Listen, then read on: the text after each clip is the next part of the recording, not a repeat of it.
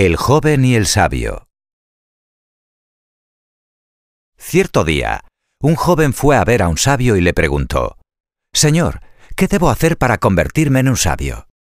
El sabio no contestó.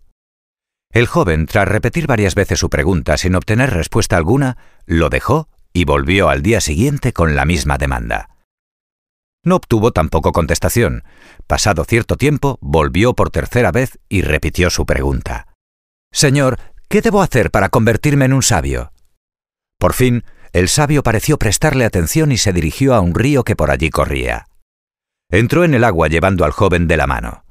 Cuando alcanzaron cierta profundidad, el sabio se apoyó en los hombros del joven y lo sumergió en el agua, a pesar de los esfuerzos de éste para liberarse. Al fin lo dejó salir. Cuando el joven hubo recuperado el aliento, el sabio le preguntó, Hijo mío, cuando estabas bajo el agua, ¿qué era lo que más deseabas? El joven contestó sin dudar, Aire, quería aire.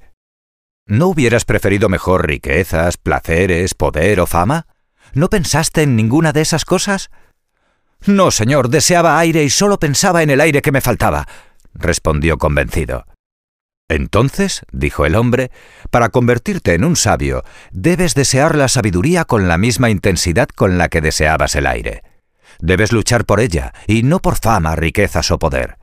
La sabiduría debe ser tu aspiración día y noche. Si buscas la sabiduría con esa intensidad, seguramente te convertirás en un sabio. Colorín colorado, este cuento se ha acabado.